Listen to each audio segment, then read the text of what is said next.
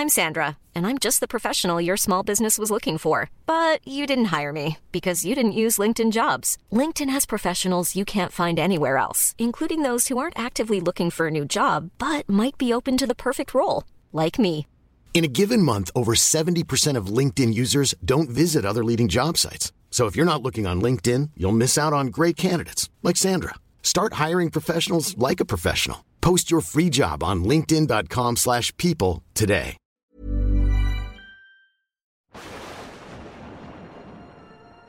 Et oui, personne ne l'a vu venir, mais la fin des temps est arrivée.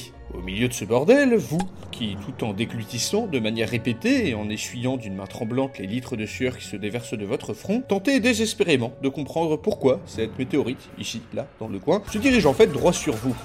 Rassurez-vous, il n'y a pas vraiment d'explication ni de sens à tout ça, autre que vous devez sûrement vous trouver en plein milieu de l'apocalypse selon Saint Jean. Pas de bol. C'est une des pires avec Ragnarok, celle des Vikings, et à y réfléchir, vous auriez peut-être préféré vous réincarner en un paisible animal en mode bouddhiste, mais non, vous êtes coincé ici, au milieu d'un carnage abominable, votre maison littéralement mangée par des sauterelles de 50 cm, et juste à côté d'une chier de démons qui part tous dans votre jardin. Bonjour à tous chers abonnés et spectateurs, aujourd'hui je vous emmène dans le monde obscur, fascinant et un peu terrifiant de l'eschatologie religieuse. Comment se terminera notre monde? Quel sera l'ultime sort de l'humanité? Le jugement dernier est-il proche? Et surtout, qu'est-ce que je vais bouffer à midi? L'eschatologie, ce sont les tentatives de répondre à ces questions-là, le plus souvent par des prophéties, voire même, dans le cas qui nous intéresse aujourd'hui, par un scénario détaillé de fin du monde, l'Apocalypse selon Saint Jean. Un livre écrit dans un contexte bien particulier, vers l'an 90 après Jésus-Christ, qui nous dépeint un scénario catastrophe énervé, mais genre vraiment énervé, que je vais dans cette vidéo rafraîchir un peu, adapté à notre monde moderne,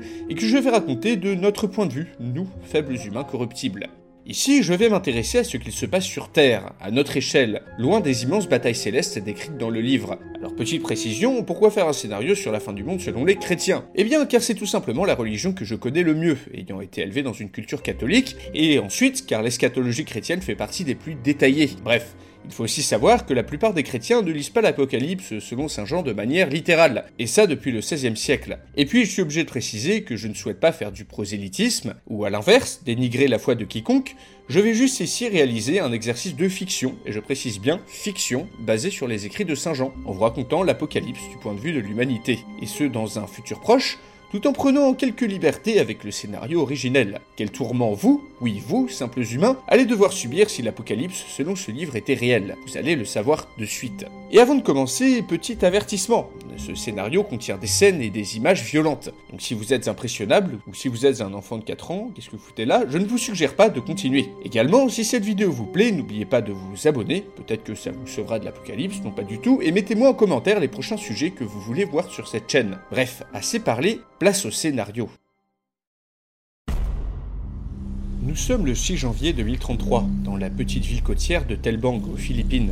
Dans une maison sommaire, un pêcheur, Alessandro Escalante, surnommé John John, dort d'un sommeil agité. Pour une raison qu'il ignore, cela fait des semaines que le même rêve étrange revient chaque nuit. Un lointain son de trompettes, des visions floues, de créatures étranges, des mots prononcés dans des langues gutturales, mais surtout une grande lumière, indescriptible, terrifiante et fascinante à la fois. Mais cette nuit, le rêve de John John est différent des autres fois. Le corps couvert de sueur, secoué de spasmes nerveux, le pêcheur subit cette fois une déferlante de visions d'horreur très nettes, d'innombrables massacres, des déchaînements de violence intolérables, des pluies de sang, des chairs déchirées par d'abominables tourments, puis la vision d'un blanc, souriant, que John John reconnaît de suite pour l'avoir vu sur internet à de nombreuses reprises. Il peut reconnaître Damon Austin, le génie du siècle, un homme sorti de nulle part, l'inventeur d'une puce intracutanée révolutionnaire, arrivé il y a dix ans à la tête d'Apple. Une puce que des centaines de millions d'êtres humains, dont John John, se sont fait implanter dans la main. Pourquoi voit-il cet homme? Quel rapport avec ce cauchemar horrible? Loin de disparaître, le visage de Damon Austin se fait progressivement plus net, trop net. Quelque chose de profondément malsain émane de cet homme, comme une énergie corruptrice provenant d'un mal, émanant de tout son être. Comme excité par les délires de John John, la puce intracutanée qu'il porte se met à émettre une chaleur intolérable, le faisant gémir faiblement dans son sommeil. Soudain, un coup de trompette plus puissant retentit, et le Philippin se réveille, au bord de la folie. John John ne comprend pas ce qu'il a vu, mais il sait. Il sait maintenant que la fin est proche, que le mal en personne vient récupérer son dû, et que cette puce en est la marque, la marque de l'Antéchrist, la marque de la bête.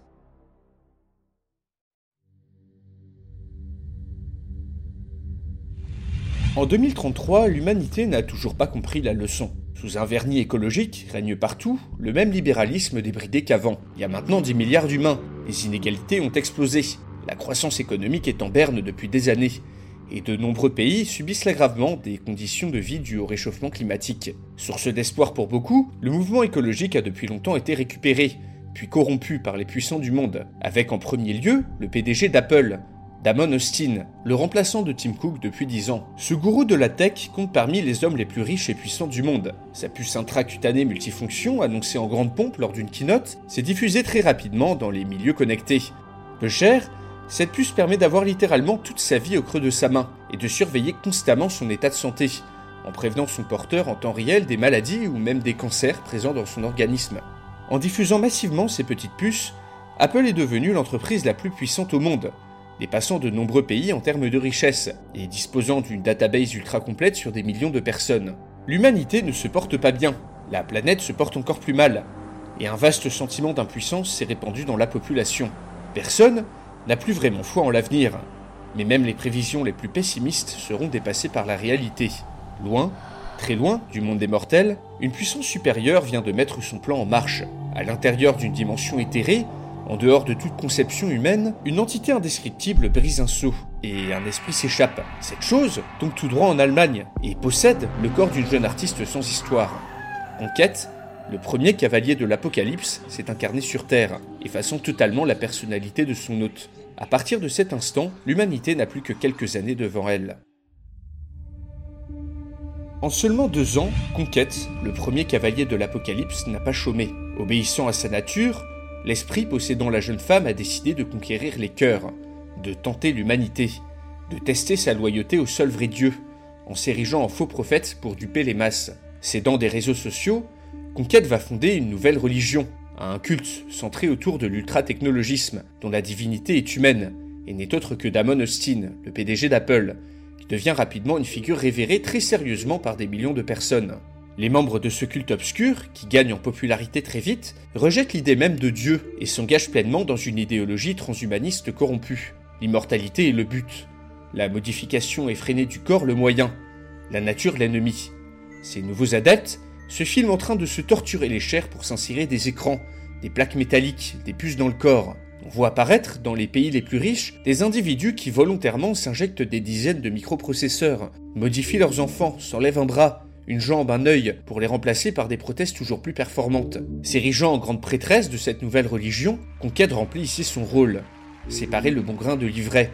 Trouver, puis endoctriner, les personnes prêtes à mettre l'humain devant le divin. Mais loin, très loin d'ici, un second saut est brisé, et un esprit s'échappe à nouveau. Guerre, le second cavalier de l'Apocalypse est relâché et fonce à une vitesse improbable vers l'Afrique, où il va posséder un modeste agriculteur congolais. Quatre ans avant la fin des temps, les événements vont s'accélérer. Il n'a suffi que d'un an à guerre pour mettre l'Afrique à feu et à sang. Le continent étant composé de nombreux pays instables, principales victimes du changement climatique, il ne lui a suffi que d'une étincelle pour mettre le feu à la poudrière. L'agriculteur possédé par l'esprit de l'apocalypse a commencé petit, en recrutant des guerriers dans son village, puis il s'est mis à battre la campagne, commettant d'abominables massacres recrutant de force, hommes et enfants, et formant en quelques mois une petite armée capable de déstabiliser la totalité de l'Afrique centrale. Impuissants, les pays de l'Union africaine n'ont plus que regarder leurs armées nationales, envoyées mettre fin aux agissements de guerre, se débander devant la ruse et la sauvagerie du second cavalier. Celui-ci, en roue libre totale, passe de pays en pays, déplaçant toujours plus de monde, et massacrant des milliers de personnes chaque semaine qui passe. Suivi de près par les puissants du monde, les événements en Afrique intéressent tout particulièrement Famine, le troisième cavalier de l'Apocalypse, arrivé peu après-guerre sous la forme d'un milliardaire indien. Mu par une volonté supérieure, Famine va tout faire pour réaliser sa raison d'être et va profiter de l'explosion générale des prix pour spéculer sur le riz grâce à son immense fortune, rendant ainsi cette denrée inaccessible à de nombreuses bourses, faisant artificiellement monter les cours. Dans certaines régions pauvres d'Asie, les premiers manques commencent à se faire sentir du fait de cette spéculation. Les prix augmentent, des pénuries apparaissent et rapidement, les premières famines se déclenchent. Loin, très loin, le quatrième saut est enfin brisé. La fin des temps se rapproche de plus en plus vite. Maladie, le quatrième cavalier de l'Apocalypse, va être le plus meurtrier de la bande. Incarné dans le corps d'une scientifique cubaine, deux fois prix Nobel, Malady va travailler durant un an sur un virus muté, combinant des éléments de peste, de coronavirus et de grippe, dans un mélange parfait, terriblement mortel, révolutionnaire scientifiquement. Par erreur, une fiole de ce liquide est perdue aux alentours d'un laboratoire du New Jersey, et le virus commence à se répandre. Les quatre cavaliers sont tous sur Terre, et leurs œuvres commencent à faire un nombre de victimes très inquiétant. Fanatisés, les adeptes de conquête vont toujours plus loin dans la modification de leur corps, et ce malgré des avancées technologiques qui ne suivent pas forcément. Le résultat D'improbables et d'horribles mutilations, des prothèses rejetées par les organismes, ou des personnes devenant folles en essayant de couper leur cerveau à des ordinateurs.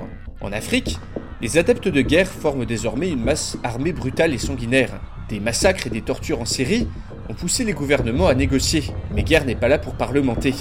Et impitoyablement, ils continuent de tuer. À la machette, à la calache, à la grenade, provoquant à lui seul la fuite de millions d'Africains. Les déplacés submergent les pays voisins. Le Moyen-Orient et l'Europe, déjà au bord du précipice, sombrent dans de profondes crises sociales et politiques, sur fond de pénurie de nourriture. Car famine, le troisième cavalier, a provoqué, à cause de ses spéculations, la plus grande pénurie de nourriture du XXIe siècle. Au Vietnam, aux Philippines, au Bangladesh, le manque de riz a jeté des millions de personnes dans la misère, et en tue à petit feu des millions d'autres. D'autant plus qu'un nouveau virus a fait son apparition, l'œuvre de maladie, qui aura déclenché une pandémie faisant passer le Covid pour un petit rhume. Fièvre, tout. Puis apparition de ganglions purulents, le super virus créé par la scientifique se répand avec un taux de mortalité de 20%, qu'aucun vaccin ne semble endiguer. Rapidement, les hôpitaux sont submergés, les sociétés se confinent, les échanges s'arrêtent et les morts s'accumulent. Conséquence annexe, de plus en plus de personnes, inquiètes de leur santé, terrifiées à l'idée d'attraper le super virus, se font implanter les puces intracutanées de Damon Austin, qu'on érige désormais en quasi-sauveur de l'humanité. Et loin, très loin, le cinquième saut est brisé. Want flexibility? Take yoga. Want flexibility with your health insurance? Check out United Healthcare Insurance Plans. Underwritten by Golden Rule Insurance Company, they offer flexible, budget friendly medical, dental, and vision coverage that may be right for you. More at uh1.com. Hiring for your small business? If you're not looking for professionals on LinkedIn, you're looking in the wrong place. That's like looking for your car keys in a fish tank. LinkedIn helps you hire professionals you can't find anywhere else, even those who aren't actively searching for a new job but might be open to the perfect role. In a given month, over 70% of LinkedIn users don't even visit other leading job sites. So start looking in the right place. With LinkedIn, you can hire professionals like a professional. Post your free job on linkedin.com slash people today.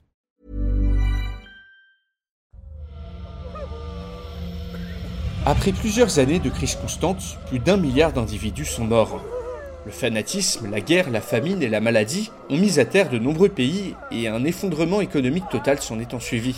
Les quatre cavaliers poursuivent leurs œuvres néfastes, entraînant les foules avec eux, grâce à leur charisme surnaturel. Mais dans les gouvernements restants, dans la population, on se rend bien compte que l'enchaînement des événements, des violences, est un peu trop rapide. D'autant plus que depuis un an, d'étranges phénomènes se font voir partout sur Terre. Ici on entend des voix, là on distingue des formes, au milieu de nulle part, qui semblent bouger d'elles-mêmes. À Rome, au Colisée, la fréquence de ces phénomènes a conduit à la fermeture du monument. Les endroits où sont enterrés les martyrs du christianisme semblent être possédés par des esprits. Partout, l'humanité est en désarroi, incapable de faire face à l'accumulation de catastrophes, elle se déchire, s'entretue. Dans l'ombre, Damon Austin profite de ces temps troublés pour proposer son soutien aux gouvernements mondiaux. Petit à petit, son immense fortune et ses amis lui assurent le contrôle d'une bonne partie de l'administration américaine. Celle-ci, criblée de dettes, n'a pas d'autre choix que d'accorder de nombreuses faveurs à Austin. Privatisation massive dans des secteurs essentiels, armée privée, exemption d'impôts. Le PDG contrôle maintenant de fait la politique américaine. Puissant et adulé par tous, Austin va étendre son pouvoir comme des tentacules, achetant, volant, privatisant, corrompant, prenant, et va ainsi devenir dans les faits l'homme le plus puissant du monde une quasi-divinité, révérée par des dizaines de millions de personnes qui voient en lui un sauveur. Se substituant aux autorités politiques, Austin lance de nombreux programmes humanitaires, se rendant ainsi indispensable à toujours plus de monde. Corrompu par ce faux prophète, l'humanité se jette tout droit dans la gueule du loup. Loin, très loin, le sixième saut est rompu. C'est le début de la fin. L'apocalypse est cette fois-ci bel et bien là. 6 janvier 2039. Les astronomes de l'université de Tokyo sont les premiers à remarquer un phénomène exceptionnel, une éclipse imprévue, une situation impossible.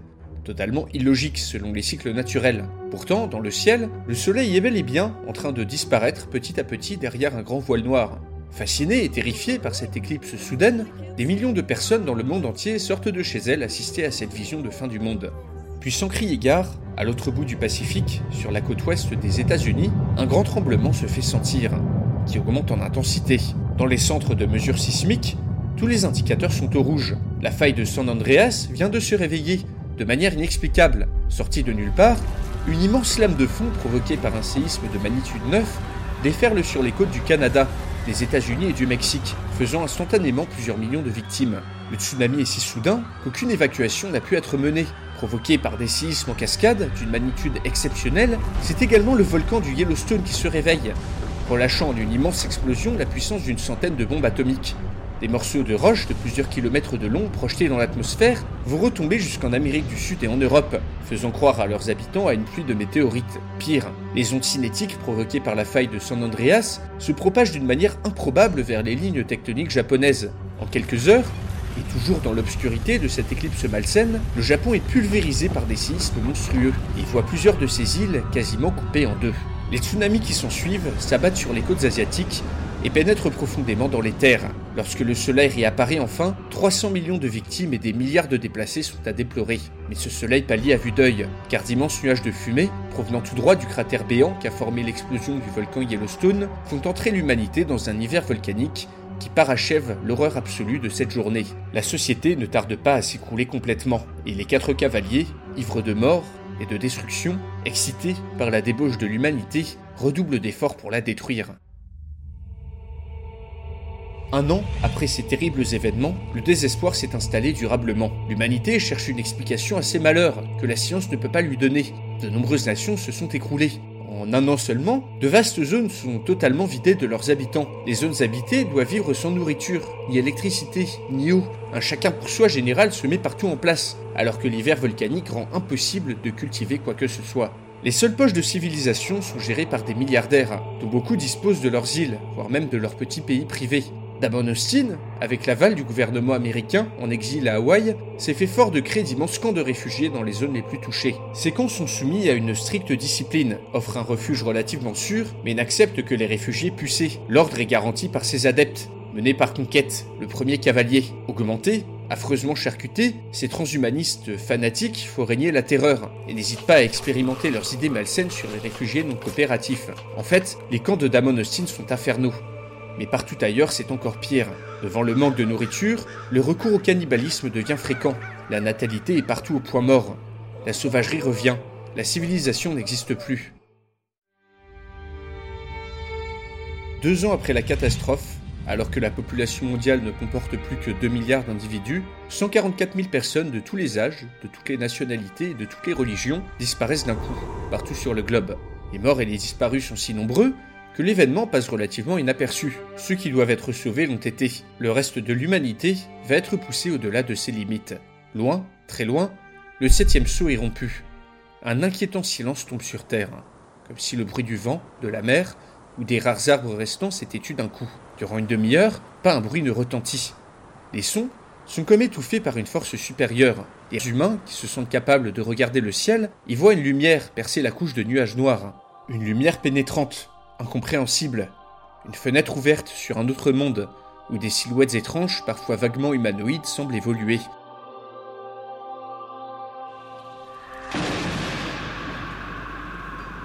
Puis, la fenêtre se referme d'un coup.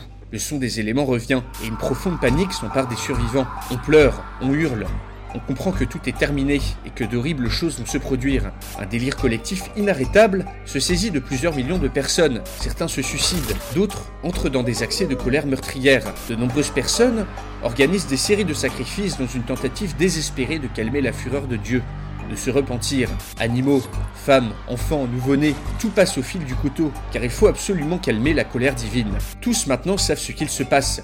Tous ont vu ce qu'il y avait dans le ciel, puis les survivants reprennent leurs esprits.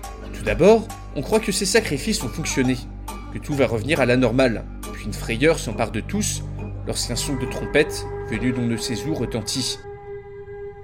Alors le sol se fissure, et des profondeurs de la terre monte un liquide rouge, poisseux, au goût métallique, du sang. Des rivières de sang se forment, noyant et empoisonnant des millions de personnes, détruisant toute la végétation ayant échappé à l'hiver volcanique. Deux jours plus tard, alors que les plantes pourrissent sur place dans un cocktail nauséabond de cendres et d'hémoglobine, un second coup de trompette résonne, et les rivières de sang s'écoulent dans l'océan, où toute vie marine restante succombe. Puis deux jours après, un troisième coup de trompette. Les rivières sanglantes, venues des entrailles de la Terre, s'infiltrent, se fraient un chemin dans les fissures du sol, pour atteindre les puits, les nappes phréatiques, les sources, l'eau potable restante est contaminée. Pataugeant dans des mares visqueuses, à la recherche de nourriture, rachitiques, les yeux vides, les survivants s'entretuent pour quelques boîtes de conserve ou un peu d'eau. En dehors des rares camps de réfugiés qui ont tenu, les humains deviennent pires que des bêtes, errent dans des décors calcinés, souillés par le son qui vient des entrailles de la terre. Puis deux jours après, un quatrième coup de trompette, et le pâle soleil qui éclaire la terre derrière les nuages décline soudainement. L'humanité est plongée dans une pénombre, perpétuelle, faiblement éclairée par une lune rouge. Trois coups de trompette supplémentaires sont sonnés, qui achèvent de dévaster l'humanité et de tuer toute autre vie sur Terre. Les rares rescapés sont parqués dans les camps de Damon Austin, marqués comme du bétail, réduits en esclavage, incapables de révolte. Dans les montagnes, seuls quelques irréductibles refusent de se soumettre et s'éteignent doucement dans un cortège de maladies, de faim et de misère. L'humanité ne compte plus que 35 millions de personnes. Depuis son bunker, le milliardaire savoure sa réussite. Ce qu'il reste de l'humanité est désormais en son pouvoir et porte sa marque, la marque de l'Antéchrist.